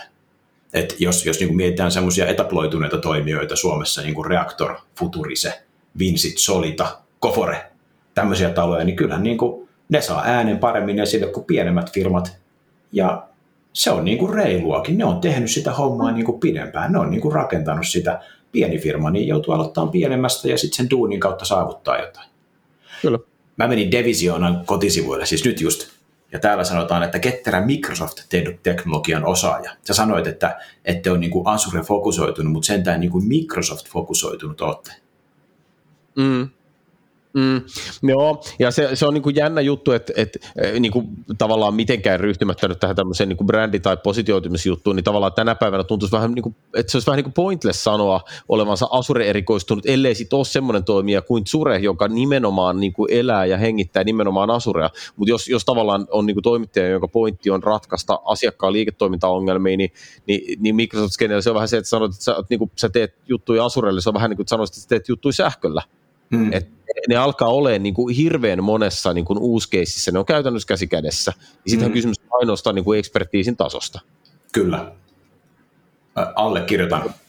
Mut, mut, ja, ja toi oli aika hyvä itse asiassa, kun sä sanoit, siis, että mun mielestä se esimerkiksi se, että valitsee ekosysteeminsä, että diilaa Microsoft-ekosysteemissä, en mä sano, että kaikkien pitää valita just välttämättä yksi, mutta onhan siinä oma arvonsa. Kyllähän tämä Microsoft-maailma, siis kun ikkunastudiota perustettiin ja lähdettiin miettimään, että mikä tämä pointti on, niin, niin kyllähän tämän koko niin ikkunastudio-konseptin ja tämän ekosysteemin niin kuin, hyvä ja huono puoli on tietyllä tavalla se, että tämähän on vähän semmoinen niin kuin, omanlaisensa pieni piiri pyörii siis siinä mielessä, että ää, kyllähän niin kuin on olemassa selkeästi Microsoft-firmoja, ja sitten on olemassa niitä firmoja, jotka ei tee Microsoft-tuotteilla kamaa, ja tämä on sekä hyvä että huono asia, mutta mut tavallaan niin kuin, vaikka, vaikka ekosysteemi ei niin kuin millään tavalla tavallaan niin kuin reilua kuvata sulkeutuneeksi, niin on, onhan nyt edelleen olemassa semmoinen tietty juttu, että no on se Microsoft-teknologia. Jos miettii, mitä me jaksossa yksi ollaan niin kuin mietitty, että mikä on Microsoftin brändi ja Microsoftin niin kuin positio ja status, niin onhan se nyt vähän eri. On, on siis se, se todella on. Aloitetaan juttelemalla siitä, että mikä meidän vuoden 2015 ja 2016 ja niin edelleen haastekenttä tulee olemaan. Mikä, mikä Microsoftissa on kiinnostavaa ja mikä tulee olemaan vaikeaa lähivuosina? Voisi sanoa, että meidän rakas Microsoftimme on tekemässä tässä Phoenix-linnun nousua tuhkasta. Sehän on ollut vähän tämmöinen enterprise-juoksuhautaa jämättänyt kassalehmä firma, joka on lypsänyt Officella ja Windowsilla rahaa. Nyt on jotenkin uusi henki meneillään siellä innovoidaan, siellä ollaan avoimia, siellä on lähdetty taas ottaa vahvempaa otetta kuluttajabisneksestä. Ollaan kaikki kaikkiaan ihan eri maailman menolla liikenteessä. Toi on ihan totta. Mä oon lukenut blogeja, missä joku on sanonut, että Microsoft on cool. Siis hei, siitä on kuusi vuotta. Mä sanoin, että Microsoft on Enterprise-juoksuhautaan jämähtänyt kassalehmä. Ja sä, ja sä oot ollut oikein kelaa, en mä nyt muista tarkkaan, mutta ei siitä. Se on pari vuotta ennen sitä, kun Polmeri on lähtenyt pois. Ja Polmeri... Ei, Polmeri... Kyllä tuossa kohtaa oli jo Nadella. Niin olikin, mutta se, siis pari vuotta aikaisemmin tarkoitin. Se niin, niin, joo, se on totta. Joo, Olisiko se ollut 2013, kun Palmeri lopetti? 14. 14 keväällä tota, Nadella aloitti. En muista milloin Palmer lähti, mutta niillä mai. Joo. Niin, just näin. Et si, siinä niin kuin, et, et jos miettii, ja Palmeri kuitenkin sitä kautta niin kuvaa niin kuin, ei nyt varmaan niin kuin rahastus suoranaisesti, mutta ainakin tämmöinen vahva niin kuin lisenssiorientoituneisuus ja ei niinkään muiden kanssa yhteispelaaminen, kun taas Nadelan kautta kuvaa niin kuin open source ja GitHubin ostaminen ja NPMn ostaminen ja Visual Studio Code ja, ja .NET Core juoksee Linuxeilla ja melkein puolet tai ehkä puolet pannuista Asuressa on Linux-pannuja ja tiedätkö Joo, ihan jo. Niin kuin, ihan niin kuin Microsoft panostaa Databricksiin ja niin kuin sellaista kamaa, mikä on, niin kuin, mikä on niin kuin aika erilaista. Et nyt kuuden vuoden aikana, jos miettii tätä, mitä on niin tapahtunut, niin Microsoftihan on aina ollut, tai Suomi on aina ollut Microsoft-maa. Niin kuin mm. siinä mielessä top 100 firma on ollut tosi niin kuin Microsoft-myönteisiä ja näin. Sitten Office 365 ja Azure, niin kyllähän niin kuin Microsoft tekee hyvää työtä globaalisti ja kyllä se nähdään siitäkin, että joku niin kuin, niin kuin viimeksi puhuttiin, niin joku Wall Streetin analyytikot tekee niin kuin arvauksia siitä, mihin Microsoft päätyy ja jokaisessa dimensiossa Microsoft päätyy korkeammalle kuin mitä investorit niin kuin arvioi. Mm. Että kyllähän se niin kuin reaali liiketoiminta siellä toimii ja itse uskon, että se liittyy siihen, että Microsoftilla tällä hetkellä on oikeasti jotain toimivaa. Ei kaikki toimi, ei ne kaikessa markkina ykkösiä, mutta siellä on jotain, joka toimii. Joo, joo. Ja, ja tota, siis sä puhuit tuosta niin kuin, äh, lisenssikaupasta ja, ja semmoisesta, niin joo, siis se on, se on niin kuin totta. Mä ehkä niin kuin, miet, tavallaan niin kuin enemmän kuin se liikevaihdon lähde, niin mua mietityttää niin kuin se, että musta se iso muutos, mikä siinä tapahtui jossain kohtaa, en mä enää osaa jälkikäteen sanoa, että minä vuosina se täsmälleen oli. Varmaan se oli siellä 2015-2016 jotain sitä luokkaa, että, että tavallaan se oli aika iso askel, että firma teki sen ison päätöksen, että enää kaikki ei ole niin kuin Windows first. Mm vaan että, että oikeasti tiedostetaan se, että palvelin päässä tarvitaan Linuxia ja että merkittävä osa desktopeista on niin kuin Mackiä. Ja, ja niin kuin, että eletään se faktan kanssa, hyväksytään se, että tietokoneen koko kuva on muuttunut, tai okei, tietotekniikan koko kuva on muuttunut siitä ajasta, kun oli tämmöinen totaalinen PC-hegemonia. Ja se on musta tosi jännä katsoa sitä, mitä me puhuttiin, eikö se ollut viime tuuletusikkunassa, eikö toisessa tuuletusikkunassa, kun puhuttiin siitä, että PC-markkina on kääntynyt uudestaan nousuun, siis sen tasoiseen nousuun, jossa se ei ole ollut vuosiin. Tässä oli paljon vuosia, että se laski niin kuin kaksinumeroisella määrällä prosentteja per vuositaso. Nyt ollaan taas kovassa nousussa. Niin tavallaan se, että ei mä tiedä, onko se mikään pysyvä vastaliike vai onko se pelkästään koronaa aiheuttama tämmöinen blippi, mutta, mutta ihan niin kuin siis mieletöntä, että tavallaan se niin iso trendi kuin PCn katoaminen on niin kuin kääntynyt tässä. Ja totta kai Microsoft on siinä kohtaa myös niin kuin, on, on niin kuin tavallaan tienaajan asemassa. Mm. Mä jotenkin, en mä tiedä, onko mä pessimisti, mä veikkaan, että toi liittyy koronaan aika vahvasti. Mulla on Deskari nyt uusi kotona, ja ilman koronaa, niin en tiedä oisko. Yksi asia, joka mun mielestä selkeästi on, on varmaan vaikuttanut siihen PC-puolen myyntiin, on siis ihan yksinkertaisesti niin kuin pelaaminen. Ja musta se on ihan käsittämätöntä. Ei mulla nyt ole tässä niin kuin käsillä mitään sellaisia lukuja, jotka mä haluaisin tähän heittää niin kuin suuriksi vakuuttajiksi, mutta siis se, että mitä se nyt oli, joku, joku Gears of War vai mikä, joku tämmöinen eeppinen niin kuin sotapeli, niin siis jos ensimmäisen viikonlopun pelimyynti oli niin kuin mitä 500 miljoonaa vai mitä, siis ihan jotain käsittämättömiä lukuja, siis enemmän kuin mitä parhaat ensi-iltaleffat tekee. E, et eihän, siis, et noi ei ole sellaisia juttuja, mitä sä veivaat sun niinku iOSilla taskussa ja sä oot maksanut niistä 299, vaan se on oikeasti niinku sitä hardcore-kamaa, mistä sä maksat konsolilla 70 tai PCllä 70 tai mitä ikinä sä maksat siitä pelistä, sen jälkeen sä rupeat tunkkaa sitä, mahdollisesti ostat joku kuukausisubscriptioni. Tai sitten on niinku Minecraft, joka on myynyt sen 200 miljoonaa lisenssiä. 200 miljoonaa lisenssiä jotain niin kuin Minecraftia. Episodi 34 oli muuten Minecraftista, tuli vaan ihan randomisti mieleen. Tota, mutta, mutta siis joka tapauksessa toi on mun mielestä niin kuin huikeeta, että että jotenkin niin kuin, äh, sähköinen viihde ja e-urheilu ja kaikki tämmöinen, niin sehän on saavuttanut semmoisen sosiaalisen legitimiteetin, jota sillä ei ollut viisi tai kymmenen vuotta sitten. Ja se, että tuolla on niin kuin, ei Suomessa vielä tällä hetkellä, mutta siellä on telkkarikanavia, jotka striimaa e-urheilua ympäri vuorokauden, ja sä voit tietenkin niin kuin tapittaa Twitchiä ja YouTubea ja, ja mitä ikinä palvelu sä haluatkin, ja katsoa sieltä pelaamista koko ajan, niin sehän luo ihan uuden tyyppisen, siis virtuaalielämysyhteisön, mikä on yksi asia, mihin tarvitaan niitä PCitä.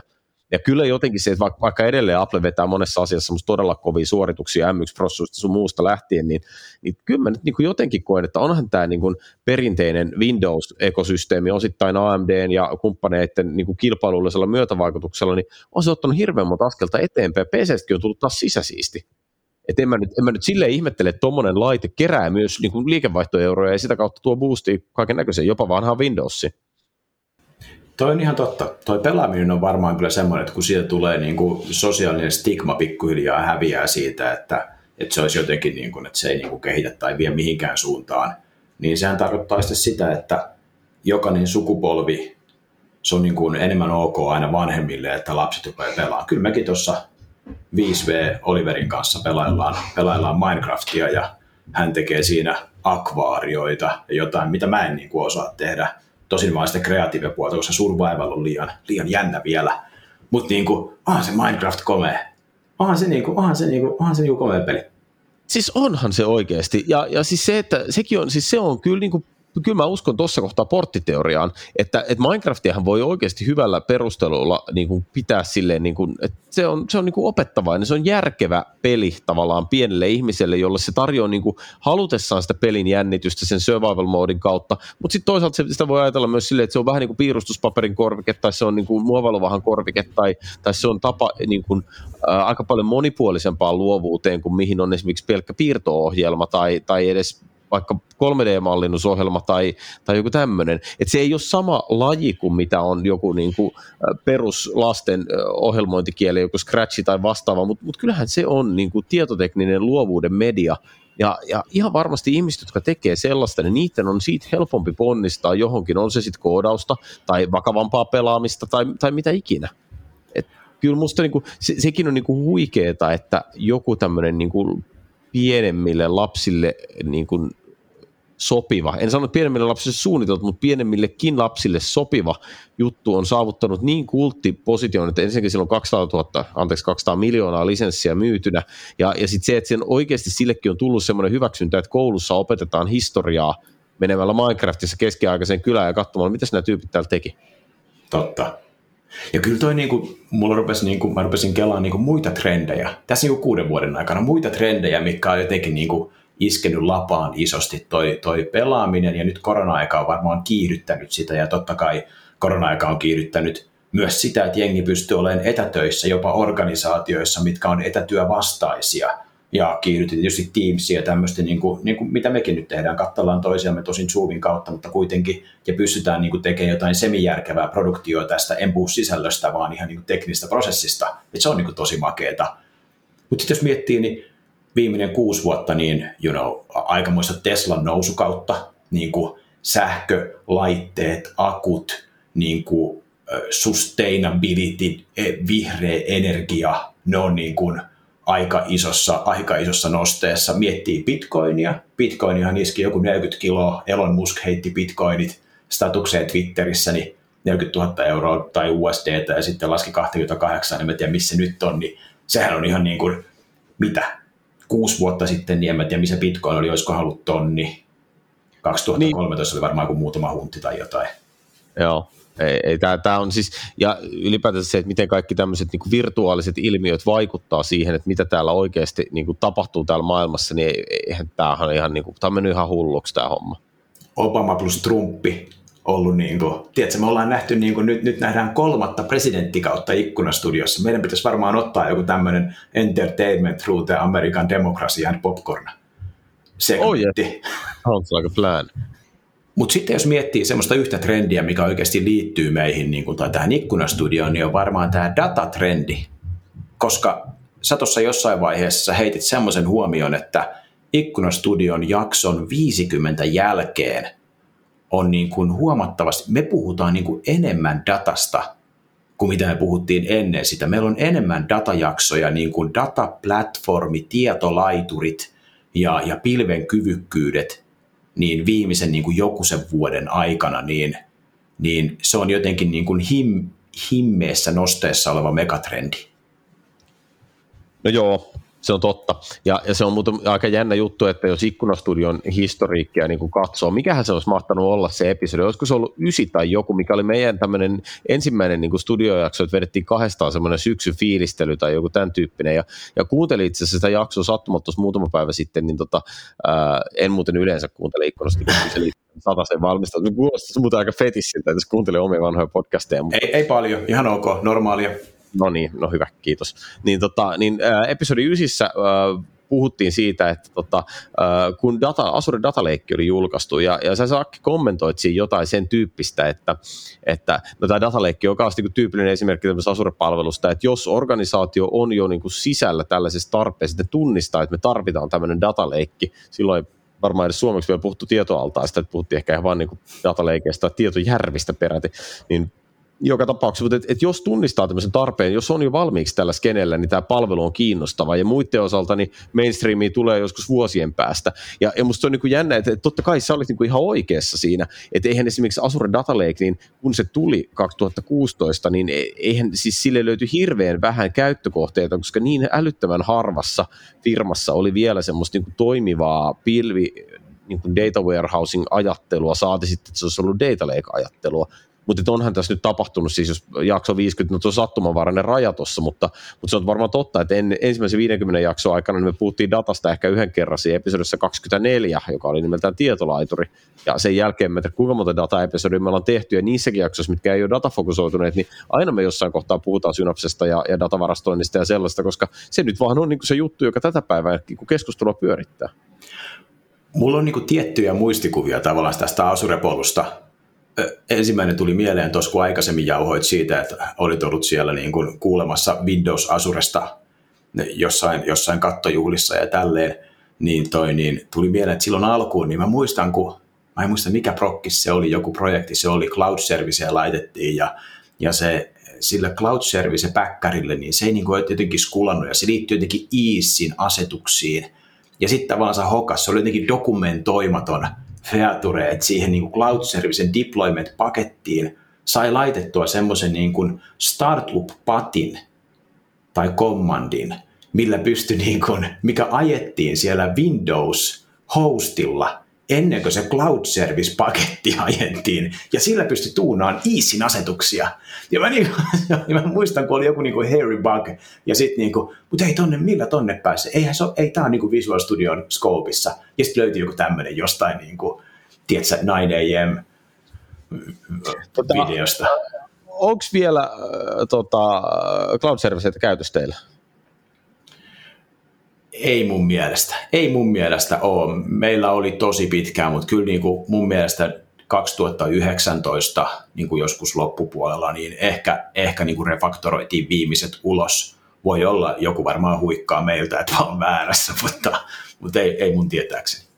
Meillä on mun käsittääkseni en ole ihan varma, että tiedänkö minäkään kaikista, mutta ainakin kaksi palvelua tulee mieleen, jotka pyörii edelleen cloud-serviceillä. Ja siis niin kuin pakko sanoa, että onhan se, niin kuin, onhan se siis ihan hirveä pommi niin kuin monella tavalla se systeemi on niin devauskokemuksen näkökulmasta, mutta sitten samaan aikaan molemmat sellaisia palveluita, että ei niille niin kuin tehdä efektiivisesti mitään ylläpitoa, että ne on deployattu joskus vuosi sitten, ne, ne on niin kuin uptime 100 prosenttia, että miksi mä vaihtasin niitä mihinkään. Mutta onhan, tää, niinku, onhan sekin aikamoinen juttu, että, että tavallaan meidän ensimmäinen kosketus siihen, että miten hostataan omaa koodia Asuressa, niin se oli niin kuin web-roolit ja worker-roolit, ja se oli aika rajoitettu, mitä niihin lopulta pystyi viemään, varsinkin silloin 2009, mutta siis tietysti sitten niistä tuli aika, aika niin kuin itse asiassa hostausympäristöä, mutta, mutta silloin kun tuli aikanaan Azure Websites, eli siis sitten App Service, niin se oli aikamoinen muutos, siis että se ajatus siitä, että no nythän rupeaa olemaan niin abstraktiotaso jotain ihan muuta. Eikä mä uskonut siihen app tai websiteihin alussa. Mä olin sellainen, mikä hemmetti, nämä cloud service on tosi hyvät. Nämä, on, nämä, nämä, näistä pystyy tekemään paljon enemmän kamaa. Siinä, siinä vaiheessa tietysti se debukkaus oli edelleen ärsyttävä, mutta pääsit siihen kiinni. Deploymentti oli eri, jos ajoit sen koneella, se toimi erilaisella pilvessä, koska se simulointiympäristö oli erilainen. Että, niin, kuin, niin kuin sanoit, niin vähän toi se kehityskokemus ei ollut niin kuin ässä mutta sitten kun sait sen sinne istuun, niin se oli aika, se oli aika, se oli aika kiva. Se ajautui tuotannossa ihan kivasti. Joo, näin on. Ja, ja sitten niin to, ehkä tuota Upservisen tarinaa pitää niin kuin, siis vaan siis silleen muistaa tostakin se, että, että kun se tuli, niin se tuntui vähän silleen, että tämä, niin kuin, että tämä toimii lähinnä niin kuin pienten palveluiden ajamiseen. Siis se oli jotenkin se fiilis, siinä oli niin paljon sellaisia kämäsiä niin kuin rajoituksia reunoilla, että tuntui vähän siltä, että miksi mä niin kuin haluaisin näitä, niin kuin, no siis silloin oli Windows Azure Websites, eli WAVS oli se niin kuin tuote, mm.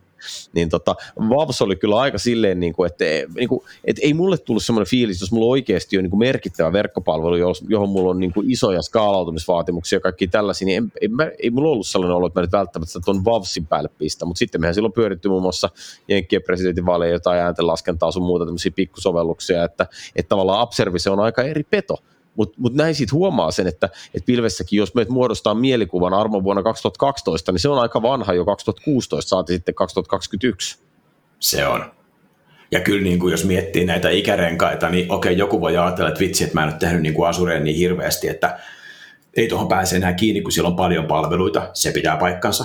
Öö, niin kuin, että siellä on paljon palveluita. Ei se, että siinä ei pääse kiinni, koska rupeaa vaan tekemään, niin siihen pääsee kiinni, niin kuin tässä on puhuttu monta kertaa. Mutta se, että että jos miettii, mä muistan se Vavsi tai website, ihan ekoja juttuja, mitä itse sinne joskus duunas, niin käytti Access Control Serviceä siihen, että joku pystyi kirjautumaan Facebookilla ja Googlella. Aikamoinen klassikko. Joo, Access Control Service siihen kiinni, jonka lyhenne on siis ACS. Sitten hän tuli tietysti niin kuin ACS oli, oli Azure Container Service ja, ja sitten nyt on ACS, joka on Azure Communication Service ja mitäs muita ACS ja meillä on Access Control Service rupeaa olemaan, niin kuin sitä ei enää ole. Niin, joo. Aika, et, aika semmoinen katuuskottava setti kyllä. Et, et jos miettii niin noita, noita vuosirenkaita, niin se, että joku siellä kuuntelee ja ei ole opetellut Access Control Service, niin hei, mäkin toivon, että mä en olisi opetellut. Aivan turhia bittejä aivossa.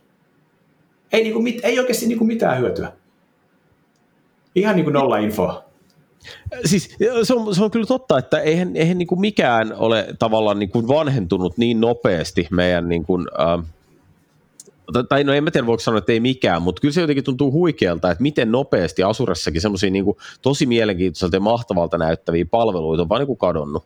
Että Googleen haukutaan siitä, että, että niin ne hävittää tuotteita ihan törkeän nopeasti ja mihinkään ei voi luottaa, niin kyllähän, siis kyllä jotenkin myös kuuluu tähän pilviaikaan, kyllähän Microsoft on tehnyt sitä oman osansa, että niin kuin mä olin fiiliksissä jossain vaiheessa, musta oli tosi makeat, kun tuli Azure Data Lake Analytics, siinä oli USQL, missä pystyi yhdistämään SQL ja C-Sharpia. Siis se, niin se, se visuaalinen porno, mikä siihen kieleen jo niin liittyy ihan syntaktisesti, niin siis se oli kyllä aika, aika niin kuin vauhkoksi saavaa. Se on totta mutta sitten niinku, ei se oikein niinku, kuitenkaan sit, niinku, lopulta lentänyt koskaan. Ada, Ada niin kun lähtee, niin it does not age well. Niin, mutta, näin, näin. Että se on. Hei, dude, uh, don't feel bad. Mä oon itse joskus ollut sitä mieltä, että Windows Phone on helvetin kova, ja myöskin Service Fabric on kiinnostanut mua isosti ihan niin kuin muutamankin vuoden verran. Että toi, e, e, kyllä tässä niin kuin löytyy, löytyy ristejä tien, tien, tien varrelta, missä ollaan niin kuin ajettu vastaan tulevaan rekkaan tällä asuretiellä. Tämä on totta. Ja, ja kun sä nyt menit mainitsemaan se Windows Phone, niin check this out. Joo, toi Windows Phonein tarina, se on, se ei ole vielä, se on vähän keskeneräinen vielä, että, että se on mielenkiintoista nähdä, mihin se kehittyy. Että kaikesta muusta, mihin Microsoft on ruvennut panostaan, nyt nämä uudet Windowsit ja pilvi ja näin, niin ne selkeästi on lähtenyt rokkaamaan tietyllä tavalla, mutta Windows Phoneissa tämmöinen kaneetti on vielä sanomatta. No miten, mikä fiilis sulla on näin kuusi vuotta myöhemmin, että tota, onko se nyt niinku tullut sanottua selkeästi? Surface Duo on tulossa ihan pian, että en mä tiedä mistä sä jauhat. Kaneetti on sanomatta aivan selkeästi, mutta sivulauseena ja tosissaan kyllähän toi niin kuin, mulle, mulle niin kuin, se tietty Windows Phonein käyttäjä, kun se oli silloin kauhean käpsäkkä, sitten mä siirryin Anteroon ja mulla oli niin kuin hankala mä etin pitkään hyvää niin kuin maili-klienttia ja kalenteriklienttia ja nyt mulla on semmoinen sekasikiö, mitä mä oon niin kuin tottunut käyttää ja se on hyvä. Mutta mun mielestä täytyy sanoa, että Microsoft teki oikein valinnan siinä, kun ne toi kaikki nämä Officet niin kuin Applelle ja Androidille. Ja sehän oli iso käännös silloin, että hei, tässä on nyt, tässä on nyt Officet, Officet ilmoitteeksi kaikille näihin niin kannettaviin laitteisiin. Niin en mä tiedä, nyt toi niin kuin, mun mielestä Microsoftin pitääkin pysyä softafirmana ja sitten voi olla tämmöisiä jotain case by case, niin kuin seksi hardware-juttuja, jos joku, jos joku tykkää Surface Bookista tai jostain muusta vastaavasta, Surface Hub tai muuta tämmöisiä, niin ehkä ne on ok, mutta musta se on ollut oikea päätös, että Microsoft keskittyy siihen, mikä on niiden core, eli softan tekeminen kaikille laitteille.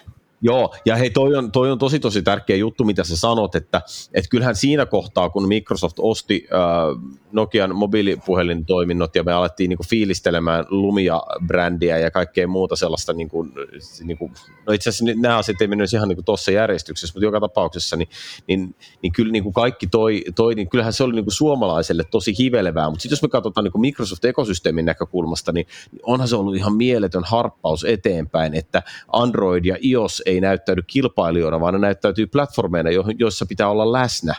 Että se Kyllä. kokemus tänä päivänä niin kuin Microsoftin online-palvelu, siis olisiko esimerkiksi, vaikka Office 365 esimerkiksi, se oli kova juttu Suomessa jo niin kuin sanotaan kuusi vuotta sitten, siis se oli todella kova juttu silloin, niin olisiko siitä ikinä tullut globaalisti näin kovaa juttua, jos, jos oltaisiin rajauduttu sellaiseen niin kuin perinteiseen juttuun, että best on Windows, best on Windows Phone? En, en usko. Kyllä mä näen, että mikä tahansa tämmöinen juttu, missä siis jos nyt oletetaan, että meillä on joku porukka, joka nyt on sitten niin kuin koostaa firmaa, siihen tulee organisaatio, se porukka tekee jotain asiaa, mistä on hyötyä jollekulle, niin väistämättä mä näen, että jos se porukka niin kuin tekee muiden kanssa yhteistyössä juttuja, jeesaa jotain toista eteenpäin, niin siitä seuraa jotain niin kuin isompaa kuin sen, sen niin kuin osien summa. Ja mm. tot, tot, totta kai ei aina, aina, eihän yhteistyöt aina toimia näin edespäin, mutta niin kun se upside on iso, jos se onnistuu. Joo, Siis se, se todella on näin. Ja mä oon niin miettinyt monesti sitä, että et eihän tämä, niin kuin, en mä tiedä onko tämä pysyvä tai kestävä tilanne tämäkään, että meillä on Apple ja Google, jotka rakentelee molemmat niin kuin, tavallaan tämmöistä niin kuin kilpailun estoasetelmaa, että en tiedä voiko toi ekosysteemi toimia pitkän päälle näinkään, mutta nyt se on näin, ja nyt on mun mielestä kuitenkin silleen ok tilanne, että, että jos mä mietin tavallaan jotain tämmöisiä niin kuin, äh, softan tekijöitä, on se Microsoftin kokoinen megajötkäle, tai mä mietin jotain äh, vähän pienempää toimijaa, joka, joka haluaa niin kuin launchata softaa iOSille ja Androidille, niin, niin se on tällä hetkellä kuitenkin niin kuin inhimillisesti mahdollinen devaustehtävä. Tämä ei ole ihan niin kuin mikään tolkuton homma, ja sekin on mun mielestä niin positiivinen asia. Joskin kuudessa vuodessa, jos miettii niin kuin tätä Microsoftin stanssia mobiilifrontteihin, niin mä, mä en tiedä missä on Xamarin. Mikä meillä oli, jakso 12 taisi olla niin kuin Xamarin jakso, missä niin keskusteltiin, että debukkaus on vähän hidasta ja muistan, muistan toi jonkun sanoneen siellä, että joo, että siinä Xamarin Formsissa on toi muistivuotoja jonkun verran joissain, joissain fronttikomponenteissa, jotain tämmöistä. Siis se on niin kuin vuodelta 2015. Ja sitten Xamarini kehittyi ja Microsofti panosti siihen. Ja mä en tiedä, elänkö mä ihan kuplassa, mutta, mutta me tehdään aika paljon niin kuin natiiveja mobiiliaplikaatioita ja ne on kaikki React Native. Missä menee Xamarin? Mä en siis oikeasti ole, niin kuin, mä en ole vuonna 2020 miettinyt Xamarinia kertaakaan. Niin kuin jos otetaan pois ne jokut niin kuin random heitot jossain, en mä tiedä, uutisista tai blogissa, mitä mä olisin saattanut nähdä, ja niitäkin niin kuin ehkä kaksi kertaa. Jouni, missä on Xamarin? Toi on, toi on mun mielestä tosi hyvä, hyvä keskustelu, ja hei, tämä on myös muuten aihe, joka me aiotaan käsitellä vuonna 2021 Ikkunastudiossa. Siis, äh, en mä tiedä, pitäisikö tähän vetää tämmöinen RDn-positiointi roadmap-vastaus. Siis, äh, mm. On niin kuin Alive Kicking, kyllähän sitä tehdään, mutta siis se, että onko se innovoijien ensimmäinen valinta – ja, ja mitä, miten niin kuin fronttiekosysteemi katsi lähestyy, niin se on niin kuin toinen kysymys. Samarinin tekeminen on minusta painos, niin kuin painottunut hirveän paljon siihen Formsi-puoleen, ja nythän siis tota, ää, tämä projekti nimeltä Maui, eli siis mikä se nyt on, no multi jotain user interface, niin tota, se, se on siis niin kuin, äh, tulee .NET 6 myötä ja siinä oli tarkoitus niin kuin standardoida tavallaan niin kuin Xamarin Forms .NET Core tai siis nykyiselle .NET-platformille. Ja siis .NET 6 deadlinehan on, on siellä jossain marraskuussa tätä vuotta.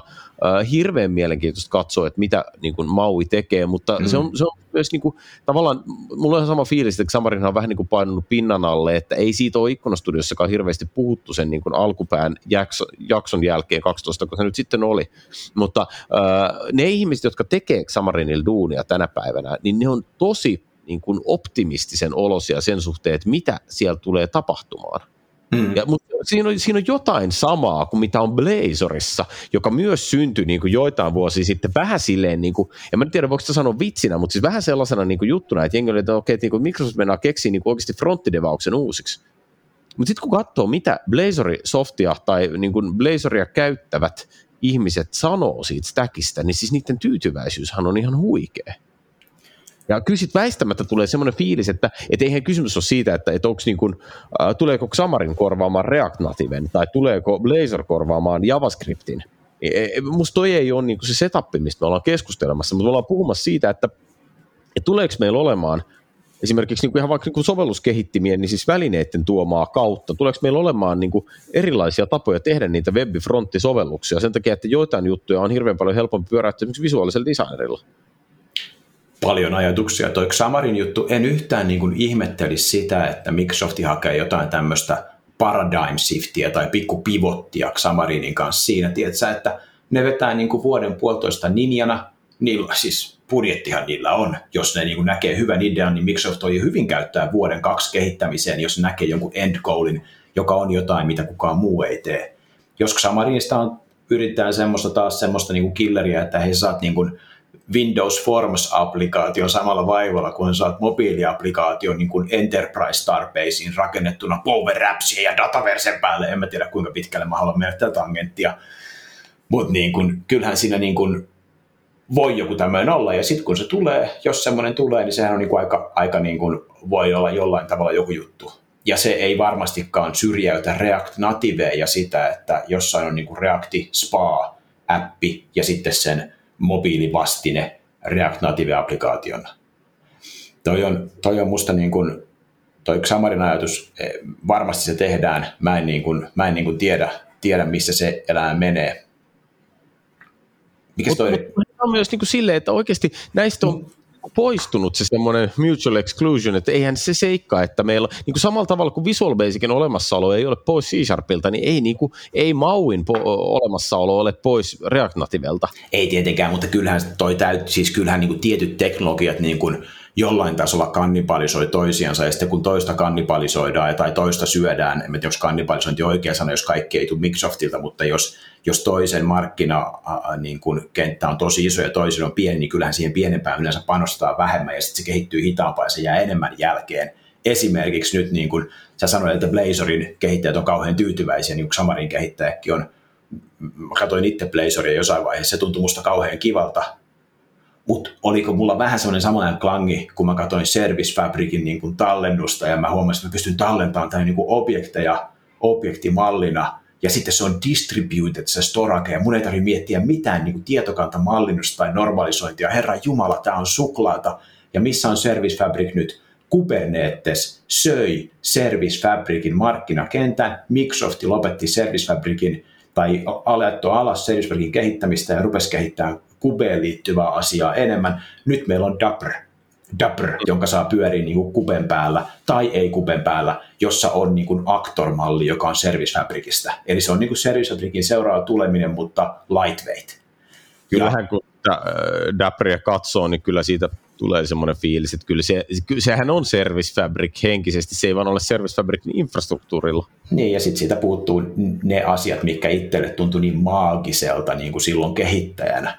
Ja, ja auttaako se nyt sitten, että mä olin niin innoissani jostain niin kuin tietystä, tietystä syntaksista, syntaksista ja skaala, skaalautuvuus niin kuin aspektista, joka ei ole millään tavalla bisnesmielessä relevantti, niin eihän, eihän siihen auta. Se on niin kuin Betamax versus VHS. Betamaxin kattojat oli tyytyväisempiä kuin VHSn kattojat siis, siis mä, mä, mä ymmärrän, mitä sä sanot, mutta tuossa on musta yksi juttu, minkä, mikä, miksi, minkä takia ei ole niinku fiksua rinnastaa niinku, tai lähteä siitä, että Service Fabric Kubernetes-analogia on jotenkin niinku sama asia kuin, kuin äh, Xamarin Forms tai Maui versus, versus React Native tai, tai ihan yhtä lailla, siis voidaan, voidaan sanoa sama Blazorista versus perus JavaScript-frontista.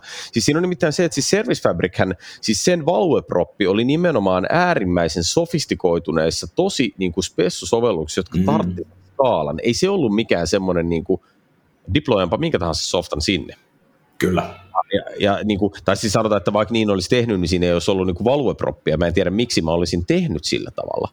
Se on Kyllä. oikeasti mutta aika, siis tässä kohtaa ehkä, ehkä kehtaa jo sanoa, koska on niin monta vuotta kulunut, mutta aikanaan kun jotain Service Fabricin ensimmäistä private previewta valmisteltiin, niin yksi tuoteryhmän tyyppi heitti sen sillä tavalla, että tämä on niin kuin Azure PaaS V2, tämä Service Fabric. Ja, ja kun, jos miettii, että miten iso lupaus siinä on, että hei, tämä on se, niin kuin, että, että me oletetaan, että kaikki tyypit tulee devaamaan niin kuin softansa tällä Service Fabricin mallilla, niin onhan se, se on jäätävän rohkea ajatus. Mutta sitten jos me otetaan, niin kuin ajatellaankin taas sitä, että mikä on React Nativen tilanne versus se, että mitä Maui voi tehdä, jos se tarjoaa niin kuin, tavallaan semmoisen, niin jos, mä, jos mä nyt kärjistän, mä en halua dissata Mauia mitenkään, mutta, mutta siis sanotaan, että jos ajatellaan, että se olisikin niin kuin, äh, webifrontti tai niin kuin tämmöisen spa-sovelluksen devauksen Visual Basic, hmm niin eihän, siis ei sillä ole mitään merkitystä, että professionaalit, sellaiset tyypit, jotka tulee ikkunastudio haastateltavaksi ja haluaa niin kuin briljeerata sillä, että kuinka loistavia fronttikehittäjiä ne on, että se, että ne ei valitsisi Mauia tai ne ei valitsisi Blazoria, niin ei sillä ole mitään väliä, jos tuolla maailmassa on sitten niin kuin citizen developereita tai, tai businessprofessionaaleja tai harrastajia, jotka valitsee sen sen takia, että ne ei halua investoida sitä vuotta, minkä se ottaa, että sä opettelet modernin niin kuin TypeScript, React Native, Next.js, minkä ikinä JS-stackin, joka, joka oikeasti ei ole mikään helppo juttu kyllä toi, kyllä toi niin kuin mä kuulen mitä sanot ja mä oon niin kuin samaa mieltä äh, siinä, että, että kyllähän you know, jos, jos jollekulle on R se työkalu, millä hän tekee tilastotiedettä, niin joku toinen katsoo niitä samoja asioita Power BIlla ja joku katsoo Excelillä.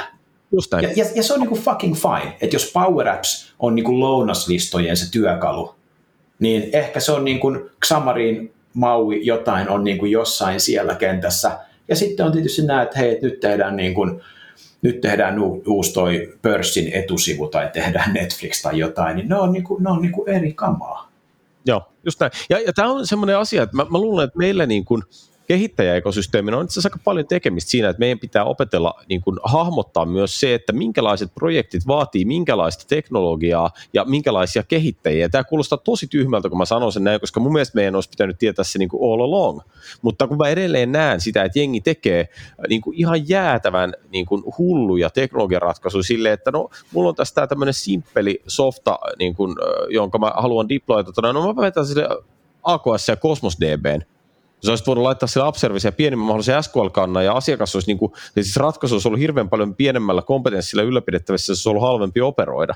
Ja e- eihän siinä ole niin mitään vikaa, että hyödyntää tavallaan latest and greatestia, jos sä oikeasti osaat. Mutta se, että, että musta tuntuu tavallaan, että se, se on tämä sama synti, mikä oli joskus 10, viisi vuotta, jotain semmoista. Sitten oli tosi niin kuin vallalla se, että kaikki halusi emuloida Facebookia ja, ja Googlea ja, ja Netflixia sille, että jokainen asia pitää perustua niin MapReduceen. Miksi? Onko sulla oikeasti tarve MapReducelle? Onko sulla tarve Service Fabricille? Onko sulla tarve React Nativelle? Ja musta se on niinku hienoa, että joku, niin kuin Microsoft polttaa sen puolitoista vuotta Ninja-moodissa siihen, että jospa vaikka saataisiin tämä niin web-sovellusten kehittäminen sellaiseksi, että se ei ole voodoo.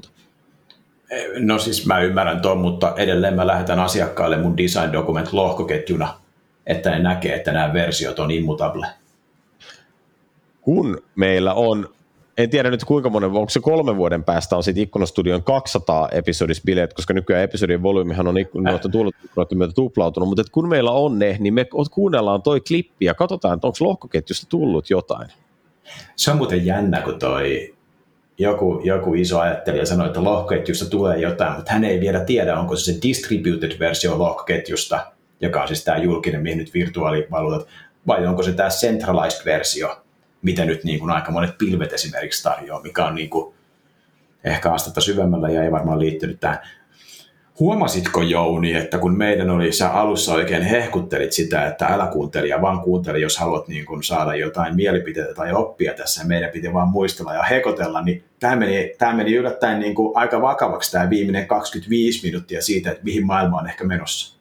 Mutta mut, tiedätkö siis ehkä toi ehkä toi on niin kuin oikeasti osa tätä koko Ikkunastudion tarinaa, että, että kun tätä ruvettiin tekemään, niin idea oli, että haastatellaan ihmisiä, kuunnellaan sitä, että mitä ne tekee työssä, ja sitähän me ollaan tehty. Me ollaan kerrottu tarinoita ihmisistä, jotka vetää tuotekehitystiimejä, ihmisistä, jotka on enterprise-arkkitehtiä, ihmisistä, jotka on devaajia ja myyjiä ja proikkareita ja ties mitä. Ja se on ollut tosi antoisaa, mutta musta niitä ihmisiä on myös yhdistänyt se seikka, että kaikki on ollut jollain tavalla aika intohimoisia sen suhteen, että missä tämä ekosysteemi, missä tämä teknologia menee.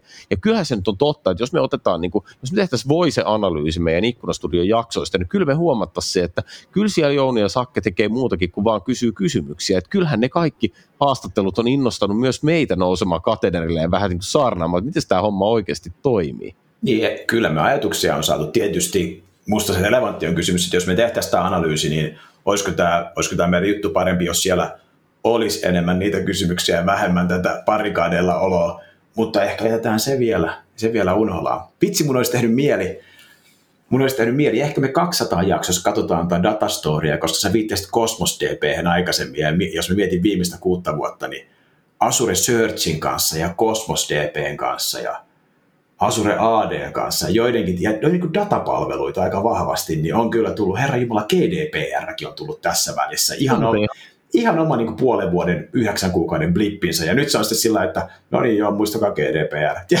Ja jossain projektin kick-offi sanotaan, muistakaa GDPR. Asia kunnossa, onko, onko niin kuin data protection sopparit ja muut duunattu? On, on, on, on. Ja totta kai ne on. Hei, kuusi vuotta on oikeasti pitkä aika tällä alalla. Tämä on, ollut, tämä on ollut ilo tehdä sun kanssa tätä podcastia ja toivon, että voidaan jatkaa vielä tosi pitkään. Voidaan Ää... lopettaa näiden julkaisu jossain kohtaa. niin, että voidaan tehdä tämmöistä privaattia bromanssia. Ehkä me perustetaan OnlyFans-saitti, josta voi ostaa Ikkunastudion privajaksoja. Tulisiko sinne videoita? Sinne voisi tulla. Nyt, nyt mä voisin taipua videoihin. Hyvät kuulijat, kiitos, että olet kuunnelleet meitä sata jaksoa. On ollut tosi hauskaa tehdä ikkunastudiota ja, ja siis ensi episodi on tietysti tuuletusikkuna ja episodissa 102, jollei logistiikka petä ja maailma tuhoudu, niin sitten mennään oikeasti syvemmälle tähän fronttidevaus-kysymykseen, koska se on itse asiassa semmoinen aihepiiri, jota me ei olla pitkään aikaa käsitelty ja sitten otetaan oikeasti guruja, guruja paikalle ja sitten sit aletaan keskustella, että missä oikeasti mennään tänä päivänä jos aikataulut pitää, pitää kiinni, niin Webbidevaus podcastin asiantuntijat on kertoos meille, että missä menee Webbidevaus. Ja voin niin kuin Jounin ja mun puolesta sanoa, että me ei niin kuin tajuta sitä, että 100 000 kertaa on meidän jaksoja kuunneltu, mutta arvostetaan sitä ihan hemmetisti. Kiitos kaikille. Kiitoksia. Moro. Moro.